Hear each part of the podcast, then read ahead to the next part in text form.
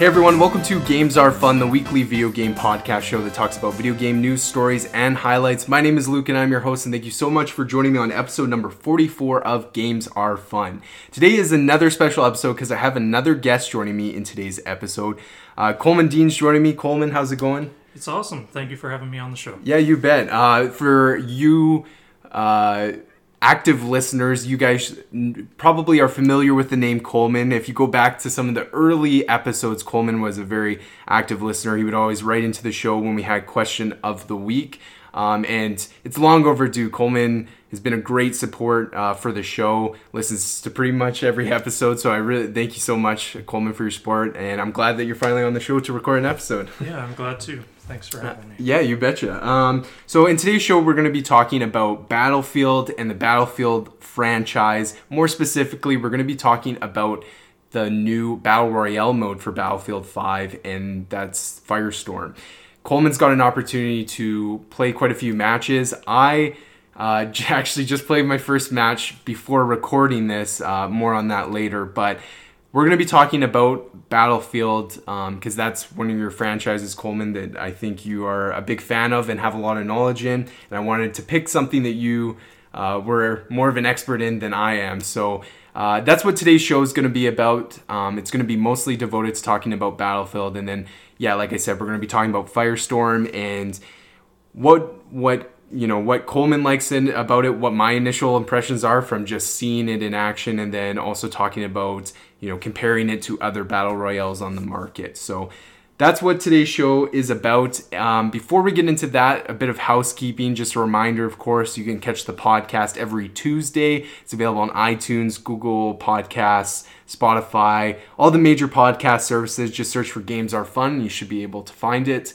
And then also, 2 points. First, the Adam Beagle from Level Grind Entertainment came on last week to record an episode with me.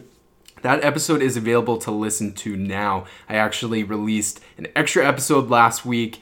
It aired this past Saturday. So he came on the show. We talked about the next generation of gaming, what has been going on in the industry with Google Stadia being announced, and E3 only a couple months away. We just kind of had a discussion around what the next generation is going to look like, what we think it's going to look like, and how it is really going to change the way we play video games. So that episode is available to listen to now.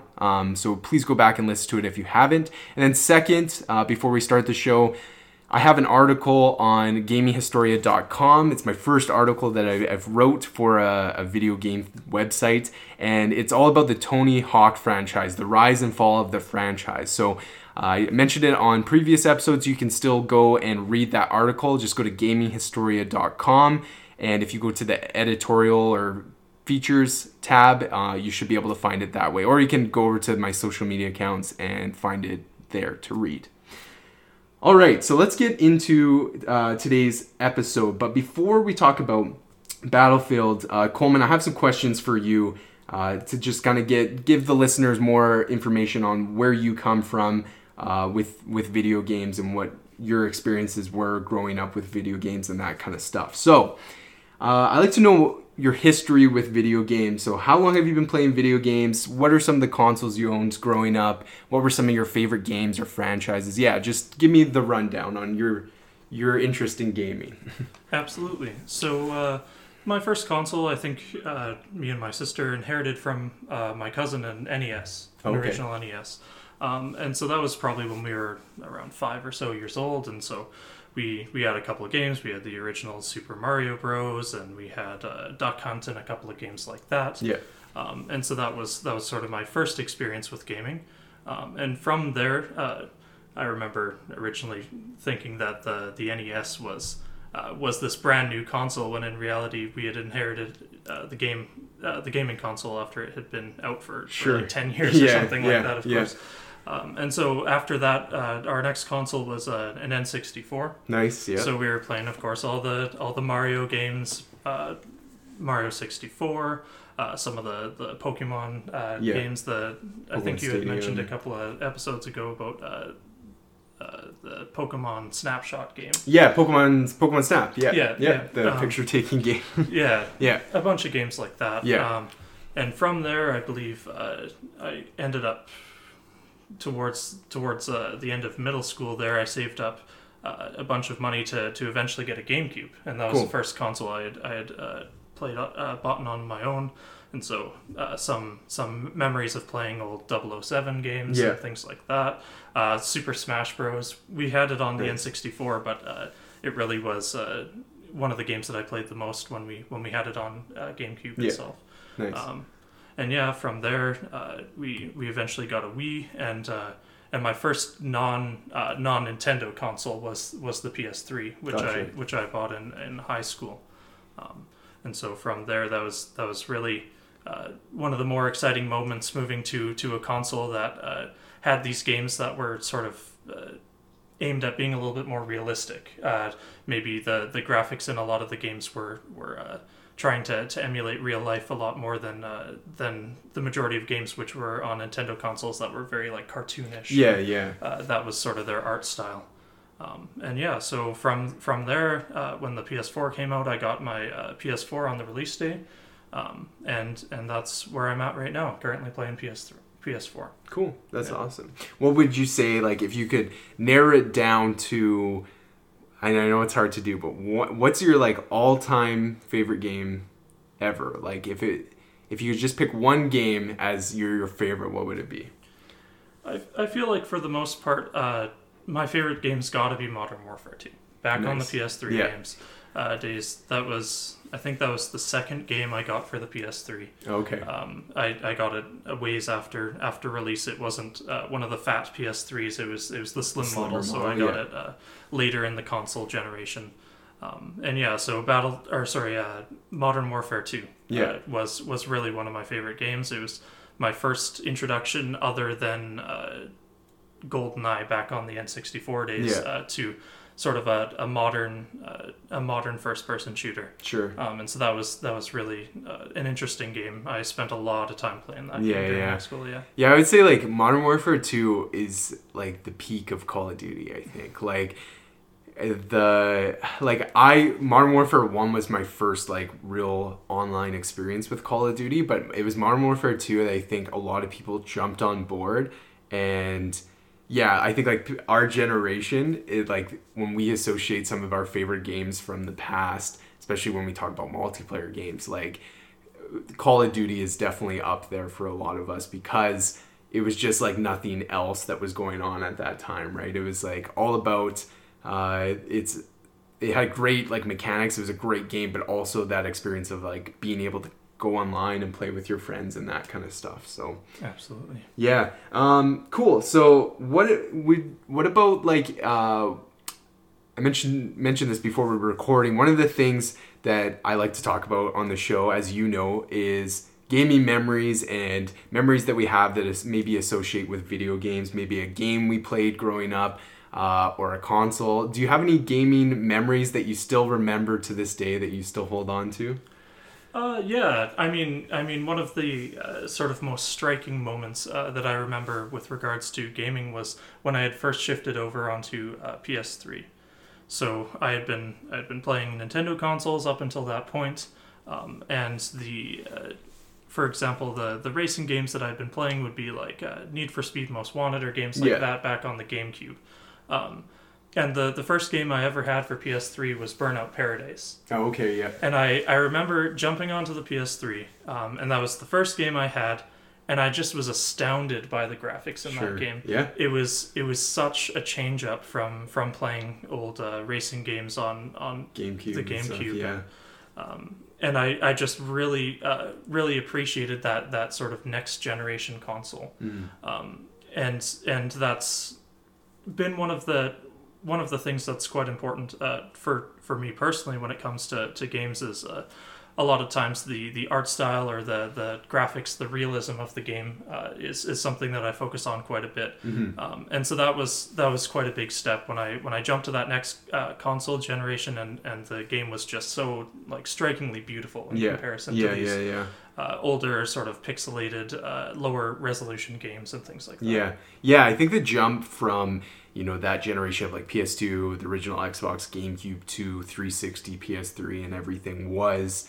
a big jump, like graphically, and in terms of like the technology used to create the games. Like when you go back and play, like obviously it's more recent, so it makes sense. But if you go back and play the GameCube, there's only like a select few that I think were, you know, really stood out as being ahead of their time and stuff. Some of them have not aged as well as even games from the previous generation to that, right? So it's always that's like the coolest thing about when we, like, especially at this time of year, like what it's.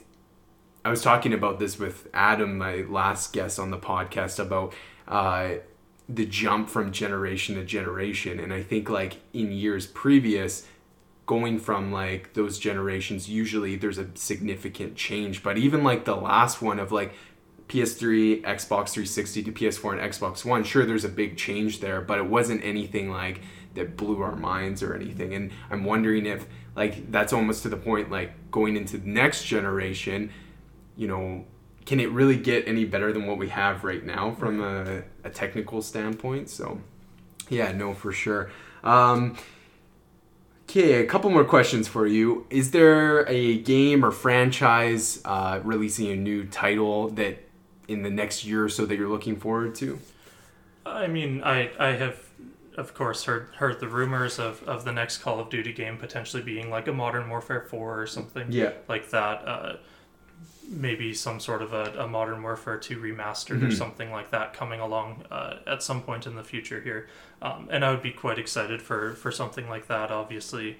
And then the other thing, of course, is The Last of Us 2. Yes, yeah, totally. Which, obviously, we saw, was it teased at last E3? Or the yes, yeah, we saw, at last E3, we saw a more of a trailer of, like, gameplay and stuff. Right. I think it was first announced at PSX 2017, and then 2018 E3, yeah, that's when we got, like, more of a trailer, so, yeah. And so, yeah, absolutely looking forward to that game.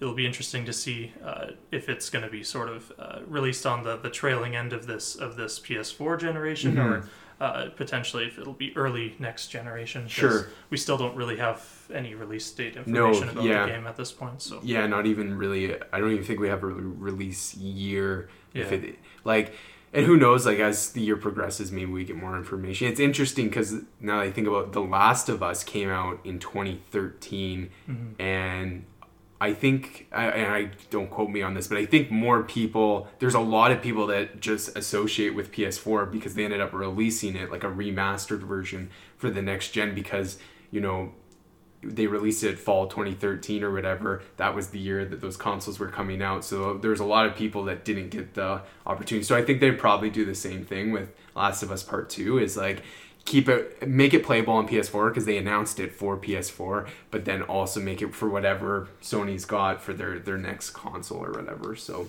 yeah, love Last of Us, can't wait for that one either. And then what is your future for gaming? Like, talking about next generation, are you looking, like, let's say this year E3 announces a PlayStation 5. Are you attracted to getting a piece of hardware like that? Or, as I just mentioned, that Google, are you looking more at that future for the next generation? Are you going to jump on board with what's going on? Or are you kind of skeptical about the next generation? Like, what are your thoughts around it? I think I most likely would go through the route of buying a PlayStation 5. Yeah. I'd probably buy one at release. Looking at, for example, the Google Stadia, which just got announced, there's always concerns with streaming games like that to do with latency, and if you want to play Twitch games like Call of Duty or Rocket League or some other competitive game, obviously it's really important to have that low input lag. Yeah. And so I feel like that's it'll be interesting to see what the stats are on the latency of the games, but. For myself personally, for the game types of games that I like to play, I think I most likely will go with a console the PlayStation 5. Yeah. I'm kind of in the same boat. Like I was talking on last episode with Adam about, you know, where he was at with that, and you know, I'm very much in the same spot of just like there's a lot of concerns over this streaming future. of video games. It sounds really cool, and like what they're promising, if it is what it like they say it is, that's going to be incredible. And it will be interesting because I think that will have an impact on, you know, Sony or anyone else who releases a traditional just piece of hardware, because it's like, why would I, if they you know, answer the questions of you know, internet speeds and cost, and you know, if there is going to be, you know, input lag or whatever, if they have the answers for those and there's no real concerns around them, it's going to be a real hard time for someone like Sony to release a $500 piece of hardware where I could just go over, play the same kinds of games, but I'm paying $10 a month or whatever the subscription may be. Exactly. if they go that. So yeah, it's interesting. I'm glad that you're still sticking at continuing at getting, because like, so that's the reason I asked that, is because, you know, I look at my friend group from middle school to high school till now, and there's so many people that, you know, as we grow older, that we may drop off video games because we don't have time for it, right? We're going to school or we're working, and like it's sometimes hard to make time, but I'm glad that you're still passionate about games, still making it as one of your hobbies that you're going to continue. So yeah, I'm glad to see that. Absolutely. Cool. So let's get into talking about the topic of the show, which is Battlefield. So the first place that I wanted to start was talking about the Battlefield franchise and our introductions to it. So the first question I have for you is, as someone who is a Battlefield fan currently, when were you first introduced to the series, and what did you like about it from other, you know, games that are similar like that? You mentioned you're obviously a fan of Call of Duty. That's a game that gets compared often. What was it about Battlefield that made you really attracted to the franchise? Absolutely. So the first Battlefield game I played was Battlefield 3, and I played that on the PS3. And so I had been playing Modern Warfare and Black Ops, games like that, on the PS3. And the first time I played Battlefield, I believe I played at a friend's house or something. But one thing that sort of sets Battlefield aside from Call of Duty is the ability to play with different types of vehicles. And so there's the sort of air combat aspect. You can be flying helicopters, flying jet planes, driving tanks. Sort of the maps are a lot bigger, and it's sort of a larger scale combat type game. And so it's quite interesting to play a game like that, where you can decide to develop your skills in completely different areas depending on what game type you play. So maybe you're mainly somebody who likes to play do air combat, and so you're mainly flying helicopters, or maybe you really like ground combat and capturing objectives. There's just a lot more that you can do than just your typical Call of Duty game. Right. And in addition with that, Battlefield 3, I remember the graphics also were just quite stunning. Like if you remember the sort of campaign that was showing, the sort of marketing campaign for that game, they showed a lot of the trailers for the game, and they went through and played some of the missions almost entirely in full, to sort of announce this game, and it was just really beautiful, and they had sort of the destructible environments and things like that. It just was a really good looking game, and you have the ability to sort of play in a wider range of roles. Right. Yeah. And what titles within the franchise? So you start with Battlefield 3. Did you go on to get the later entries and everything? Absolutely. Yeah. I started with 3, obviously, on the PS3, and I believe on the same day that the PS4 released was when Battlefield 4 came out, and so that was actually the first game I had on that console. PS4, and I've played each of the subsequent games since that point. So I've played 4, played Battlefield Hardline, which was that sort of smaller, sort of cops and robbers type Battlefield game. Very different from the other games. Yeah, exactly. And then Battlefield 1, obviously set in World War I, and then Battlefield 5, which is where we're at now. Yeah, cool. Yeah, I think it's interesting. Like Battlefield, and again, we were talking about this before the show, I know, but it makes sense why Battlefield's compared to Call of Duty, because they're the top like military shooters out there, right? They're They're franchises that sell tons of copies and have huge fan bases. And so I there's a lot of similarities, but like you said, there are certain things that totally make them different games. And sometimes those things, you know, like for me, I primarily played Call of Duty games. It wasn't until like this generation that I actually experienced Battlefield and got a taste for Battlefield 4 and Hardline and then Battlefield 1 and then just obviously dipping my toes in the water with Battlefield 5. But it's once I started playing the Battlefield games, it's very clear that this wasn't Call of Duty, right? It was those things you mentioned of having different layers, of having more combat from just running and shooting people, right? You had vehicles involved, you had air combat, you had bigger map sizes. What it does a really good job as is, like, obviously I can't speak to how close it simulates war because I've never been to war, obviously, but from my impression of just playing the game, it gives it more of a realistic tone to it than Call of Duty. I think Call of Duty maybe started with that, but it's kind of morphed into, you know, those arena-type shooters or just games that are more arcadey. You come in, you're playing 16 players in the map, and you're shooting people. You bring in crazy customization things that maybe aren't realistic to the setting, and that's fine, but that's very different from what Battlefield is. Battlefield is something that's trying to be more traditional and realistic and more of a simulation of what warfare could be, right? So yeah, I like the franchise. It's one of those things that I wish more people would stop comparing to Call of Duty because of those things that make it makes it good on its own, kind of thing. So yeah. What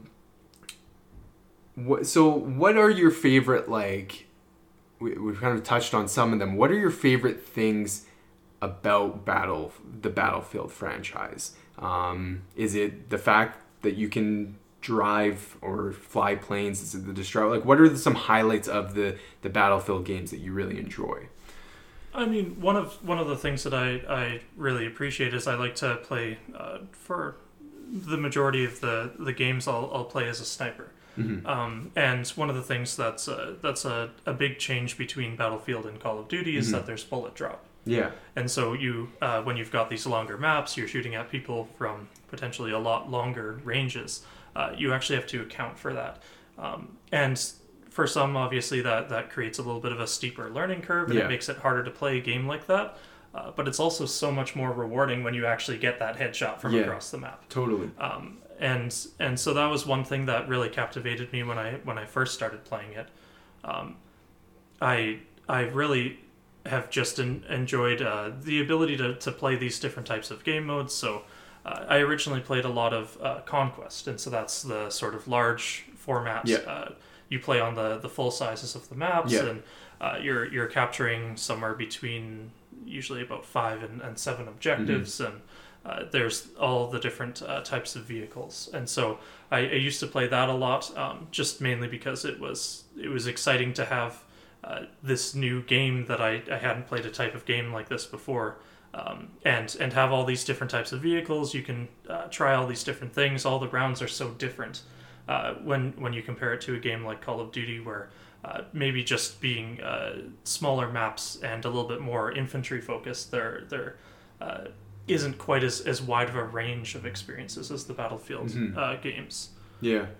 I'm glad you brought up, like, the fact that it is a game that does take a little more skill, or at least you need to learn the systems to get good at it. And I think, like, for people that, you know, play Call of Duty trying to jump into Battlefield, they can be a little bit surprised on things like bullet drop and having to be more accurate with, because, like, it's funny, you watch, like, kill cam or whatever on a Call of Duty game when you're like, how did that guy kill me? And you watch it, and, you know, the hit markers, like, hitting, and it, like, the crosshairs aren't even on you. It, like, not, and sure, there's parts of that are good and bad or whatever. That's just the kind of game it is. But I totally agree with you. Like, there's nothing more rewarding than being from way far behind and finding the right, how high you had to aim your weapon out for that bullet to land on that guy or across the map and stuff. Like, yeah, it takes a little bit of skill, it takes a little bit more. And then, yeah, just having the bigger map size makes it feel like a more, a game that, like, obviously the Battlefield is heavy with objective type modes where you have some sort of a objective to complete rather than just, you know, killing the other team. And I do like that part of it because it makes you kind of work as a team, right? As you, even if you have those big 64 player maps, you're working with your immediate squad to, or even if your squad is far away from you or whatever, you're working with the players that are nearby with you to take down certain enemies. So yeah, it's a great franchise, and I really, it's unfortunate that it's was this late. Like, I hear so many good things about some of the early entries just from like a single player perspective as well, like Bad Company and Bad Company 2 and some of those early Battlefield games as well. So yeah, let's kind of transition into talking about the current state of Battlefield and where we're at. So it's this generation, as you mentioned, we had Battlefield 4 launch day and date with the current gen consoles, Xbox One and PS4. I think it was also available for 360 and PS3, if I'm not mistaken. It might have been, yeah. And so obviously that was a great point. I think Battlefield 4 did really good for the franchise because it was a game close to launch where, like, you could, there wasn't other games for you to play, so that, you know, it gave people the opportunity to play that game if they hadn't, you know, been a part of the franchise before that point.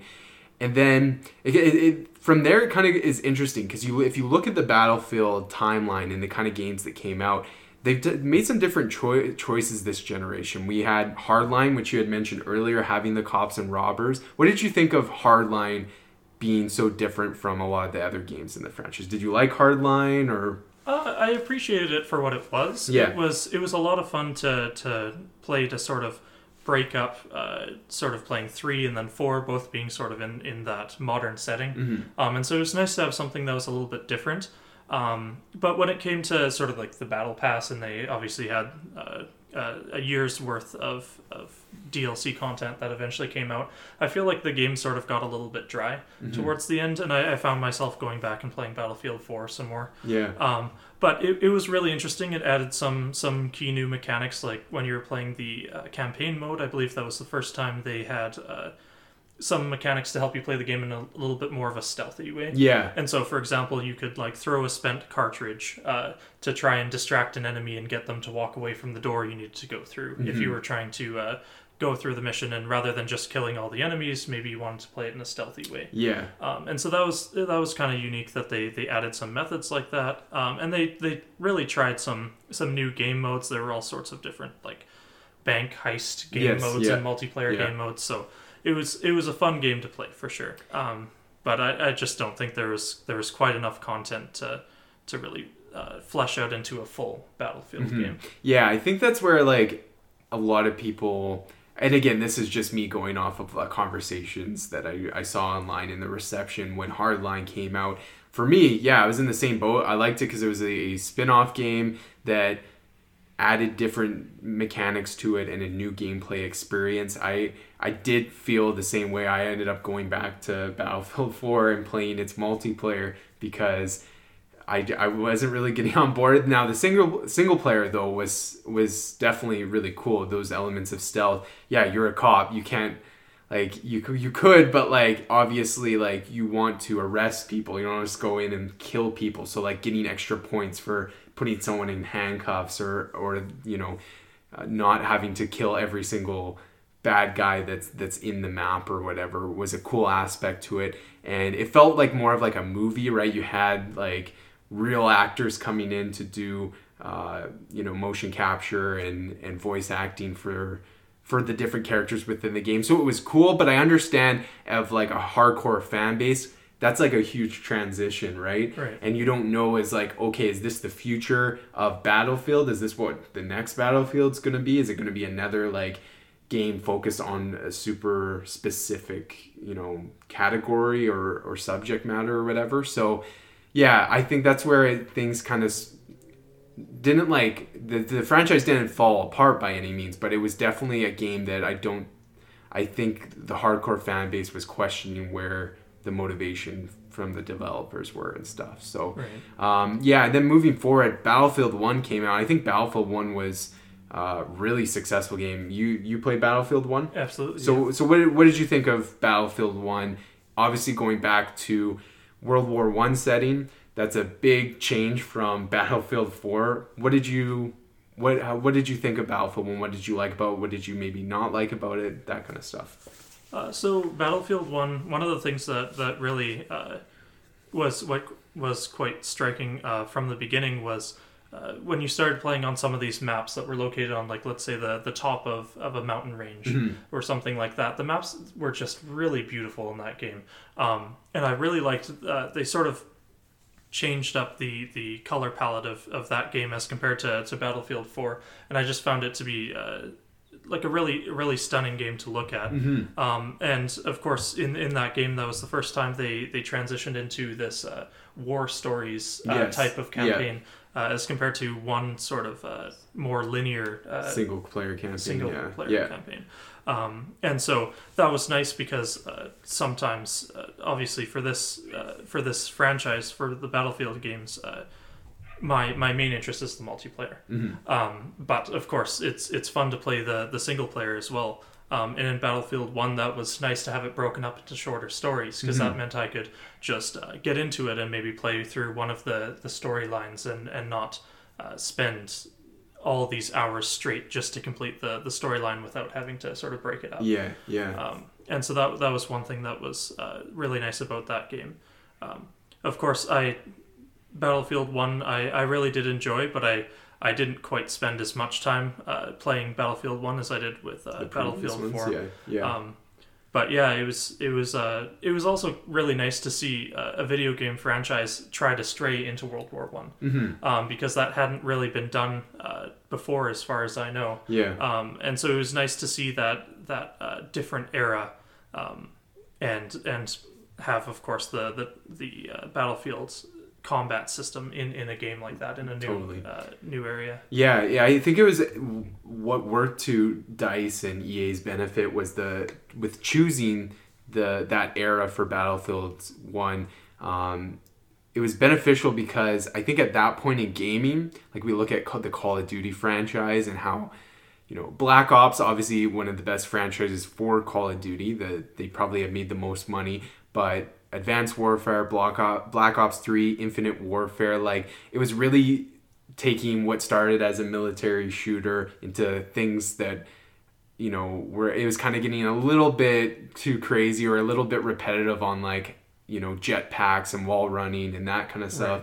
Right. And it was smart, I think, because it was at a time when gamers were really wanting to have, you know, that old school military gameplay, going back to, you know, the World War I or World War II. Like, even though there was World War II games previously, it had been a while since we had even seen those, right? Mm-hmm. And so it was smart. Like, when I remember watching the reveal trailer, the announcement of the game, and just being, like, beyond excited, because it felt like, yeah, we didn't get a really good, accurate, like I said, military first-person shooter game for such a long time. So yeah, I was in the same boat. I went on Amazon and they had a promotional where it was like an E3 pre-order games, 50% off. So I got the game for like half off, and was so excited to play. And once I finally got it, yeah, it was one of my most played games on my Xbox. I put so many hours into the multiplayer because it was just so fun. Like, I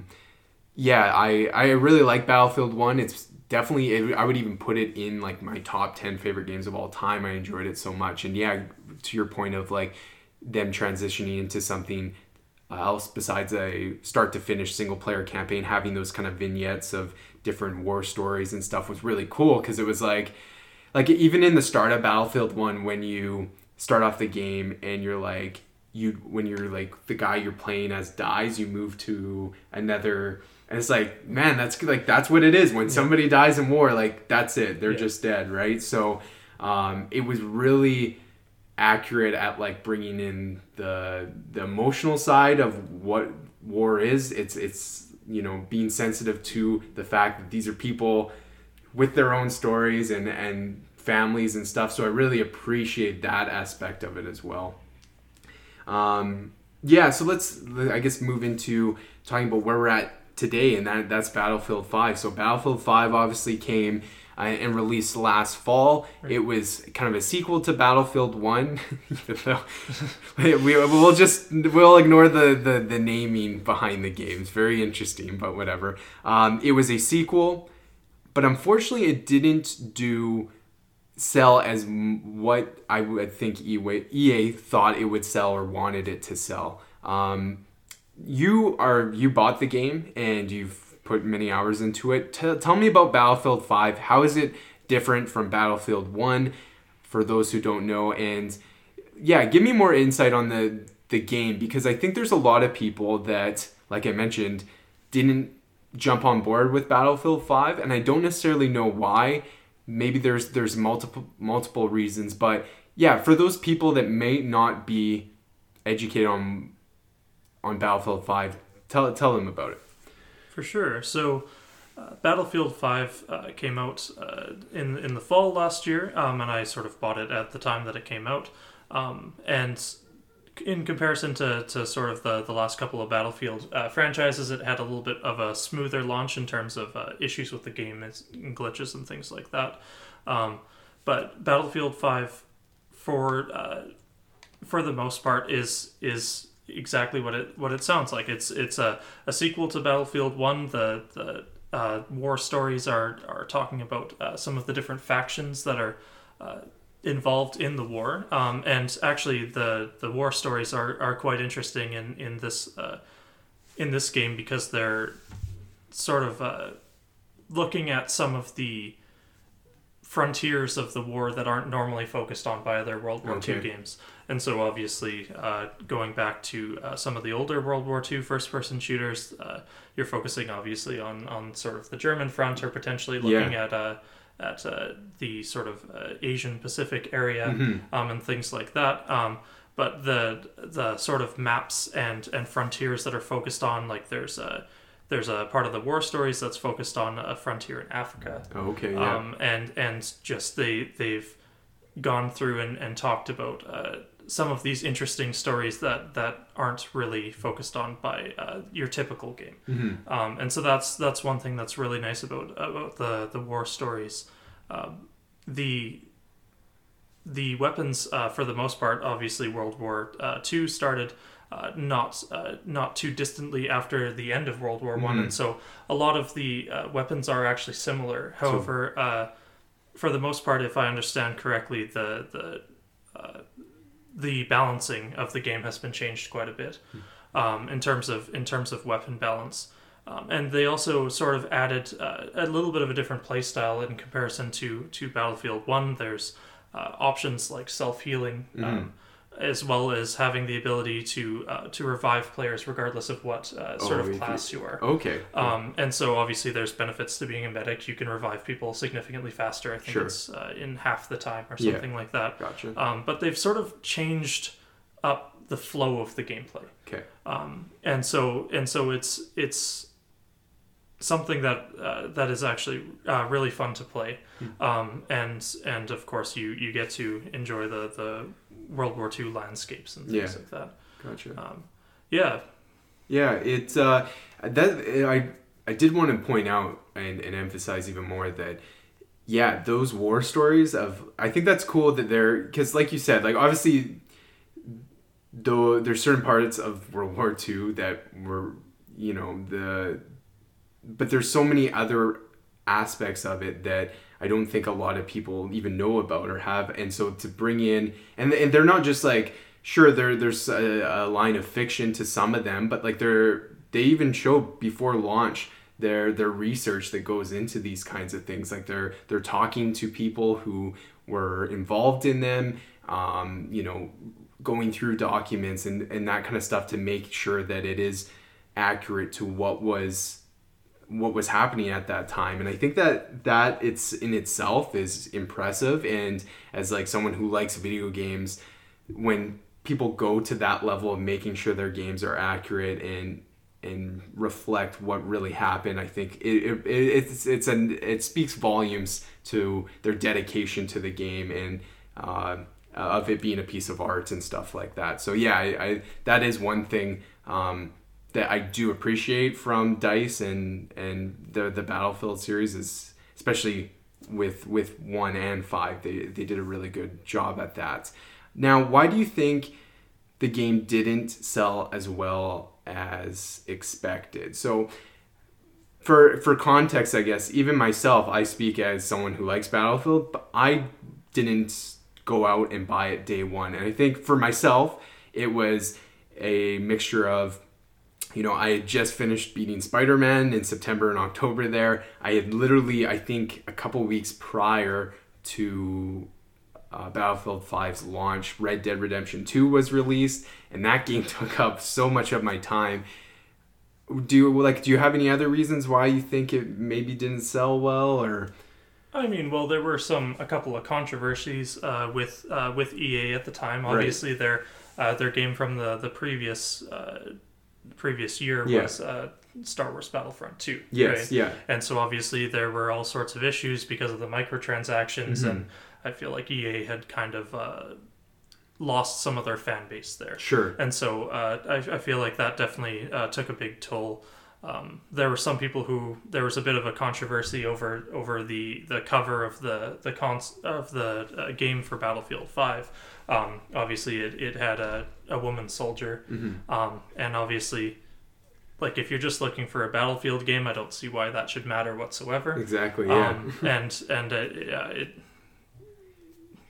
obviously it affected some people. Sure. Yeah. It's unfortunate to see that.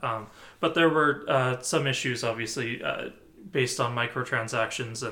And it was interesting because EA really had committed to trying to fix that. Obviously, in Battlefield 5, they don't have a battle pass. Mm-hmm. And they don't... I believe there are some microtransactions where sure. you can buy cosmetic items. Type things, but yeah. it's not... you can't buy... You can't buy yourself into winning the game. Sure, yeah. Essentially. Pay to win, yeah. Yeah. And the last thing I would mention too is that potentially, obviously, people have an appetite for these games that are set in historical wars. Yeah. But it may also have affected it that they did Battlefield 1 and then Battlefield 5 back to back. That's a good point. And maybe didn't break it up with doing some modern, maybe a modern era or like a Vietnam War or something, and then going back to World War II. Sure. So people might have been feeling that the two games were a little bit too similar just because the time periods were so mm-hmm. close together. Yeah, those are all really good points I never even thought of. I think with, you know, EA and like Battlefront 2 was... DICE and EA publish. Obviously, the microtransaction part of it is probably pushed by EA, but that was such a huge thing and controversy in gaming in general that when you're in some way associated to that, with it being EA and stuff, that's definitely going to take out a chunk of the fan base. Even if those things are promised that they're not going to be in the game, right? You've already kind of left a sour taste in some gamer's mouth of being money hungry and just looking at new ways to make money and stuff, right? So exactly. It's going to have an impact. I think the back-to-back thing, like you mentioned, Battlefield 1 to Battlefield 5, as mentioned earlier, Battlefield 1 was a nice change because we hadn't had that for so long. It was great. It fulfilled that. We had the game for like 2 years, I think. And then... to get basically a direct sequel to that. I like, even myself, when I watched the announcement trailer, it looked awesome. Like, it looked at everything that I love about Battlefield, but there was still a little bit inside of me that I was kind of like, well, it just looks like more of the same. And you know what? That is sometimes okay. There's nothing wrong with continuing something on, but you know, when you do that, you also risk people who are wanting change, or maybe if they had issues with Battlefield 1, hoping for Battlefield 5 to be something different, and then to see it kind of be the same, it can sometimes impact that as well. So, yeah, now if you were to compare the two, Are you finding Battlefield 5 is just a heightened experience from Battlefield 1, or did you like Battlefield 1 more? Like, give me your thoughts on comparing the two. Which one do you like more? Well, so I would probably say that I enjoyed Battlefield 5 a little bit more. Sure. They are very similar. Yeah. And so I wouldn't fault anybody who said, you know, they're more or less the same kind of idea. Mm-hmm. But I do like Battlefield 5. They added some new mechanics. Like I had mentioned, you can carry on in a multiplayer game. You can carry on yourself a med pack, mm-hmm. which allows you to heal yourself one time. And then, so let's say you're in some sort of either a trench or behind some cover somewhere, and you're taking damage. You can heal yourself, and you have sort of this expanded ability. Which makes it so that the game's not as distinct based on which class you choose. Sure. And so there's that health self-healing mechanism. You can revive your teammates even if you're not a medic. And I feel like those have been real improvements to the game. Mm. And it makes it a little bit more fun to play. But yeah, like I said, the areas that you're exploring are very similar to Battlefield 1. And like I said, for the most part, a lot of the weapons are very much the same, even mm-hmm. though they have been sort of rebalanced and retooled. Sure. Yeah. But they are similar games for sure. Yeah, I think now that it's been a little bit of time, I've let the game kind of... Well, I'm less busy now. I don't have Red Dead taking up all my time and stuff. And I don't have other games that, like Smash came out shortly after that as well, that are taking up my time. I think I do want to jump on board with it now, especially with, which we're going to talk about here in a sec, is the Firestorm, like the Battle Royale mode, being a big part of it now. I think I never thought it was a game that looked bad or whatever. I just, you know, for me, it was something that I couldn't devote to at that specific time, but now I'm ready to, and I'm glad that I'll be able to, because like I said, Battlefield 1, I had so much fun. So it's nice to, and that's kind of why I wanted you to come in and talk about these things, is because I think there's a lot of people that don't necessarily know, have accurate perspectives of what the game is and stuff. They are just going based on people jumping on the hate wagon for EA and stuff like that, and not really knowing that Battlefield 5 is a really great game, and hopefully more people will continue to play it now that Firestorm is out, which I guess that's a great transition. Let's talk about that. So Firestorm is the Battle Royale mode for Battlefield 5. It was launched on March 25th, way later than when the game launched. So when they announced Battlefield 5, I remember at E3 last year on the stage, they talked about, we want to bring one of the hottest gaming genres to Battlefield, and that is Battle Royale. I was really excited because, and I figured who else would be better than Battlefield. They have experience with large maps, lots of players playing at the same time. They could definitely do that. Now that it's out, and you've gotten your hands on it, I've been able to watch it. What do you think of it? What do you like about it? What do you dislike about it? Yeah, I've been playing a little bit in the last week, and you know, I've been really enjoying it as sort of an addition to Battlefield 5. So obviously, it's a little bit different than some of the other Battle Royale games that are out right now. Obviously, the player cap's at 64, and so that's, I think, 16 squads of 4, mm-hmm. or 64 solo teams are sort of your options there. So the map is something like 10 times the size of some of the multiplayer maps. Okay. And so it's sort of your typical Battle Royale experience. You start in one of the World War II transport aircraft, cool. Which sort of flies over the map, and you drop in and go and collect weapons. There's obviously no building in this, mm-hmm. Which I guess is a little bit different from the multiplayer, because you can sort of build a sort of sandbag walls and defenses and things like that. But at least as of now, there isn't any building in the game. So you drop in. There's all sorts of different little towns. It's sort of set in sort of a wintry area. It's around a couple of mountains. And yeah, there's armored vehicles that are sitting around everywhere. Mm-hmm. There's different types of vehicles. There's all sorts of different weapons that you can pick up. And yeah, you play in sort of an enclosing firestorm, mm-hmm. Which obviously it's the typical battle royale enclosing circle idea. Yeah. I personally really like the idea of the firestorm because I think it just looks a lot nicer as it's actually closing in. You can see that it's like destroying the buildings that it's very cool. crossing.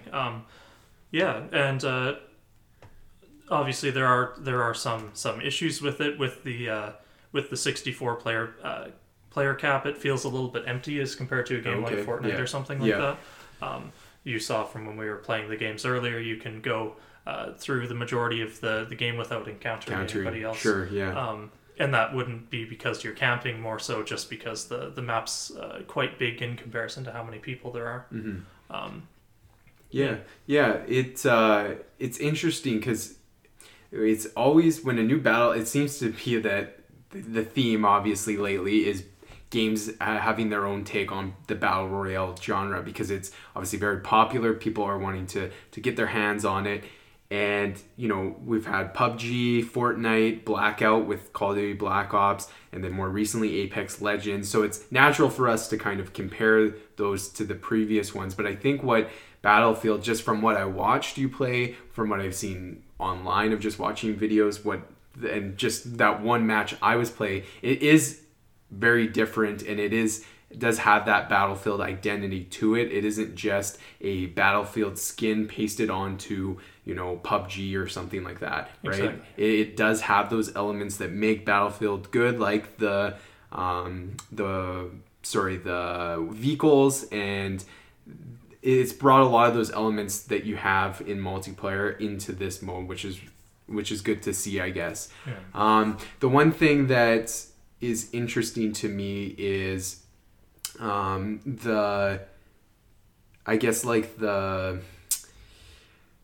was dropping in the one, and I haven't mentioned this to you yet, so maybe you can challenge this if I'm wrong on it, but when I dropped in, it felt like when you drop, like you're pretty much well over the spot. You can't really glide over to other areas. Yeah. And I'm assuming that's probably, like, is that just me or is that something that is kind of accurate? I've noticed that as well. Yeah. I think it's mainly because the parachutes aren't really intended to be gliders mm-hmm. so much as they are just legitimate parachutes. So you can control which direction you're falling before your parachute opens, and so obviously the idea being that your character's sort of just changing their body position and using their aerodynamics to move across the map, and so you can use that for the most part. But if I understand correctly, it sounds like once your parachute opens, you're more or less it's more or less decided about where you're going to land. Yeah. Like there's a little bit of adjustment, but it's not like you could turn around and start going the other way if you need to. Yeah, I guess like with the other games like Fortnite, you have your glider, or even in Blackout you have like a wingsuit, right, that you're jumping out with. Apex Legends is, you know, you don't have any of that and you have a lot of control, but at the same time it's not trying to go for realism, right? It is kind of, they can do what they want in there, so... it's interesting because it makes sense for where Battlefield setting and everything like that, trying to make it feel realistic, but it did feel weird because it's like, okay, that might not be able to allow players to spread out as much. I don't know if that meant, you know, I'll ask you this question. When you have landed, are you finding there are a lot of other players landing in the same, or is it kind of just... You know, it varies from time to time. It varies. I've had a couple of rounds where like we've landed on fairly close to sort of where the transport plane is, like the path of the transport plane. Mm-hmm. And if you land in like one of those, one of the sort of towns areas with a bunch of different buildings, obviously there's going to be a lot of loot there. Yeah. And so if you land really close to where the plane is sort of traveling, then chances are you're going to run into people right away. Mm-hmm. But that being said, if you go somewhere a little bit further away, then for the most part, I haven't been running into people when I land. Sure. Yeah. Okay. And if you don't mind, go for along those lines, one of the things that's unique about Battlefield 5's Firestorm is that when you do land, and let's say you're sort of landing near another squad and you are really rushing to try and get those weapons to be able to get that initial kill so that your squad's going to be able to survive and heal up and continue on into the round.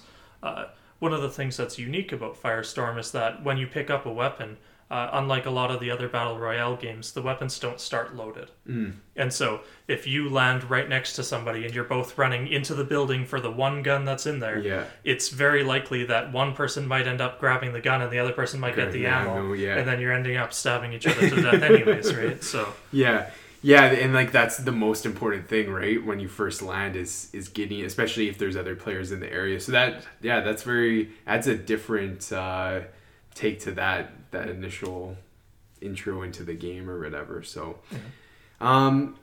let's talk about one that was really cool and something that you brought to my attention that I didn't know was helicopters. There's like helicopters in the game. Helicopters, again, I don't know. I've learned throughout my schooling career lots about World War II. I had no idea that helicopters were a part of World War II. So seeing him in the game, is that accurate? I think you have a little bit more information about that. So. Yeah, I mean, so there are a couple of vehicles that are unique to Firestorm, so they're not in the rest of the multiplayer. And one of them is they have this sort of, it's called a prototype helicopter, and it's a transport helicopter, so one person flies, and you can actually have the remainder of your squad, so three more people climb in, and you can sort of fire your own weapons at people as you're flying by. And I saw this when Firestorm came out and I'm like, wait a minute, that seems really weird. That seems inaccurate for the time period. And so I was doing a little bit of research into it just because I was curious. And I actually found this it was essentially called the first practical helicopter, and what they meant by that was it was the first helicopter that has sort of the style that today's helicopters have, which was the one big rotor on top, which obviously provides your lift, and the sort of tail rotor that supports you to prevent you from sort of rotating. And there was this concept helicopter that was actually, it took its first flight in 1939. And so that technically falls within the range of when World War II is. And so it's actually quite interesting that they decided to bring that in. Like, obviously, it wouldn't have been used in combat in World War II, but it did exist in the time period. And this allows the game to sort of take that more standard Battlefield experience where you've got not only the ground vehicles, but also the air vehicles. And because it doesn't really work for Firestorm to have airplanes themselves, because then you'd have to have airports and all different things like that. And so it's nice that they added something like that to continue having that air support and an option like that to sort of have that variable gameplay style. And once again, of course, games like this, they're sort of based on the particular setting, the particular time period, but they're not realistic for all sorts of different reasons. Obviously, like when it comes to weapons, there's a wide variety of weapons that you're able to choose from in a game like this. But in reality, depending on what side of the war you're on, you wouldn't have access to certain types of weapons and stuff. But they sort of open that up just to make it more fun of a game, and that's an area where I have lots of forgiveness for sort of stepping back on the realism in the game. And so I do think that this was a good benefit to the game. Obviously, like it's very technical that like a helicopter such as this, it was called like the VS-300, but it's technically was sort of taking its first flights around the end of World War II, but obviously it wouldn't have been something that was readily used in World War II.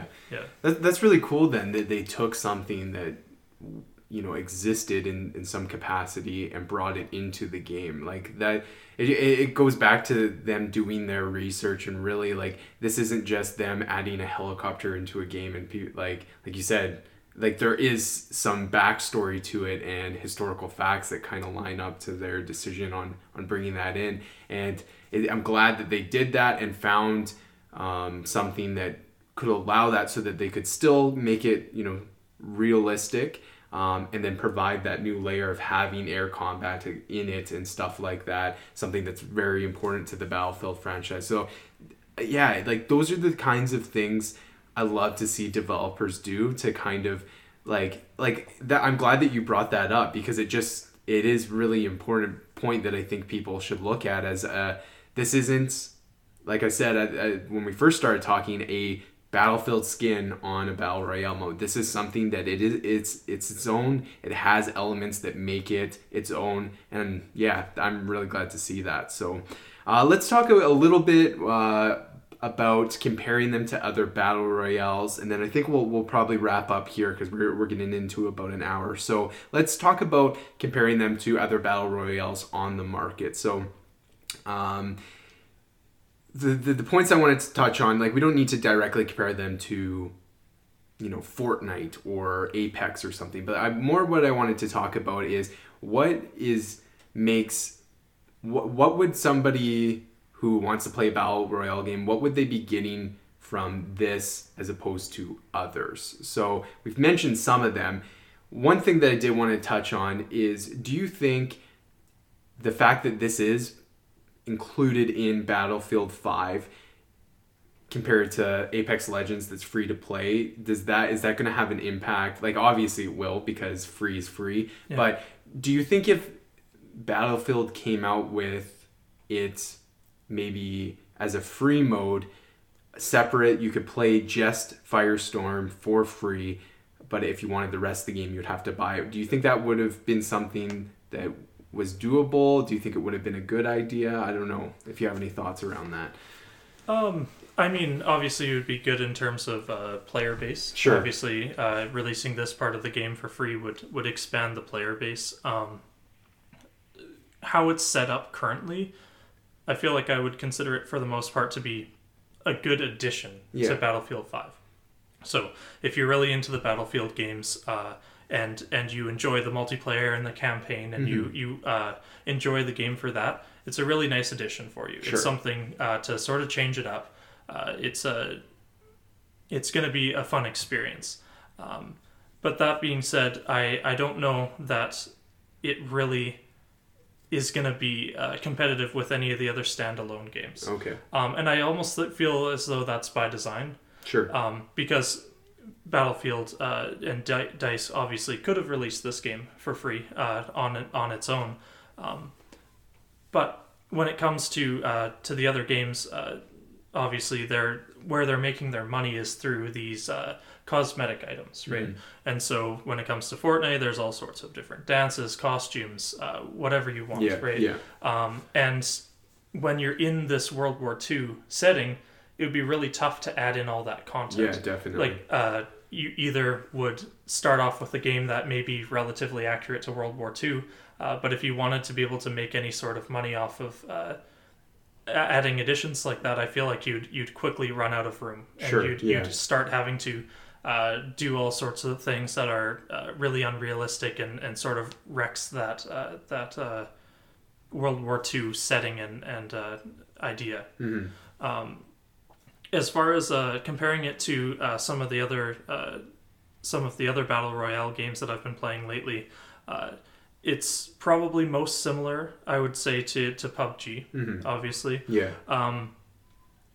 When having jumped from Apex Legends to Firestorm, one of the things that I really have been asking myself is, it would be really nice to have a better spotting system. Sure.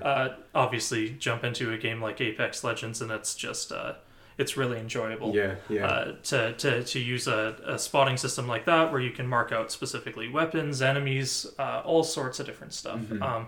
And obviously, Battlefield 5 spotting system is just based on their multiplayer system, and so in Battlefield 5 in particular, you can't. The spotting's a little bit different than what it was previously, but you can mark areas, and that sort of just pops up as like a danger marker. Yeah, I saw that. And so your teammates have an idea if you see another squad coming or something like that.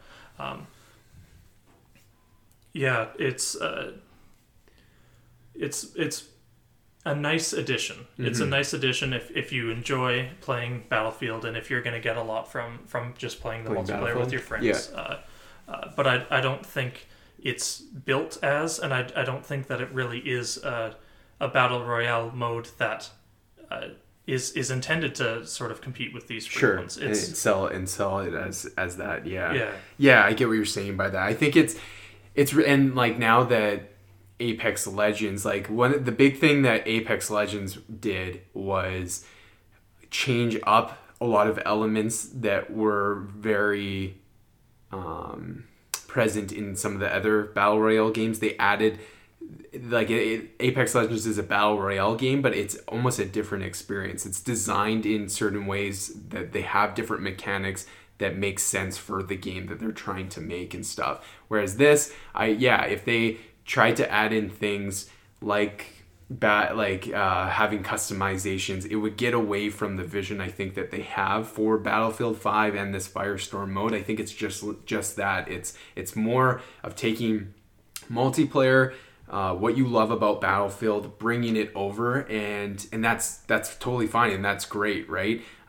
Sure, it's not going to come out like Apex and bring in like 50 million players to come and experience this new battle royale game, but it is giving the players something to play, and I think that's okay. I think it's totally fine to have its sole purpose as just an additional mode for players of the game. Yeah, it's it'll be interesting to see now that it's been released how, you know, because battle royale games are generally games of service, right? They're games that will change as time goes on, right? Fortnite today is something very different than it was when it first launched.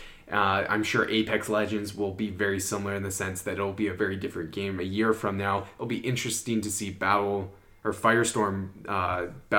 battle royale mode, how much it evolves and change, or if they kind of just keep it the same.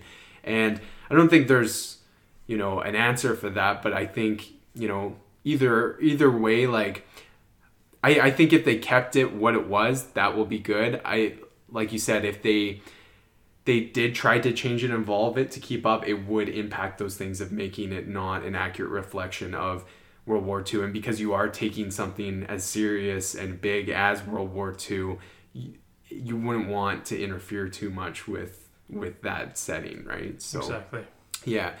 Yeah, it's interesting. I wanted to have you on the show today to talk about Battlefield because it's a great franchise that I think in recent, you know, news lately and what people are talking about it has people wondering what the state of the franchise is. And this has been, even for myself, a relief that it isn't as bad as people think it is. I don't know where that's really coming from at all. I think we've touched on some of the points where it's probably coming from, but yeah, I'm excited to finally get my hands into Battlefield and pick up that Firestorm mode, because just the one match I played, it looks great. Like Battlefield is known for great visuals. It looked good to me. It ran great.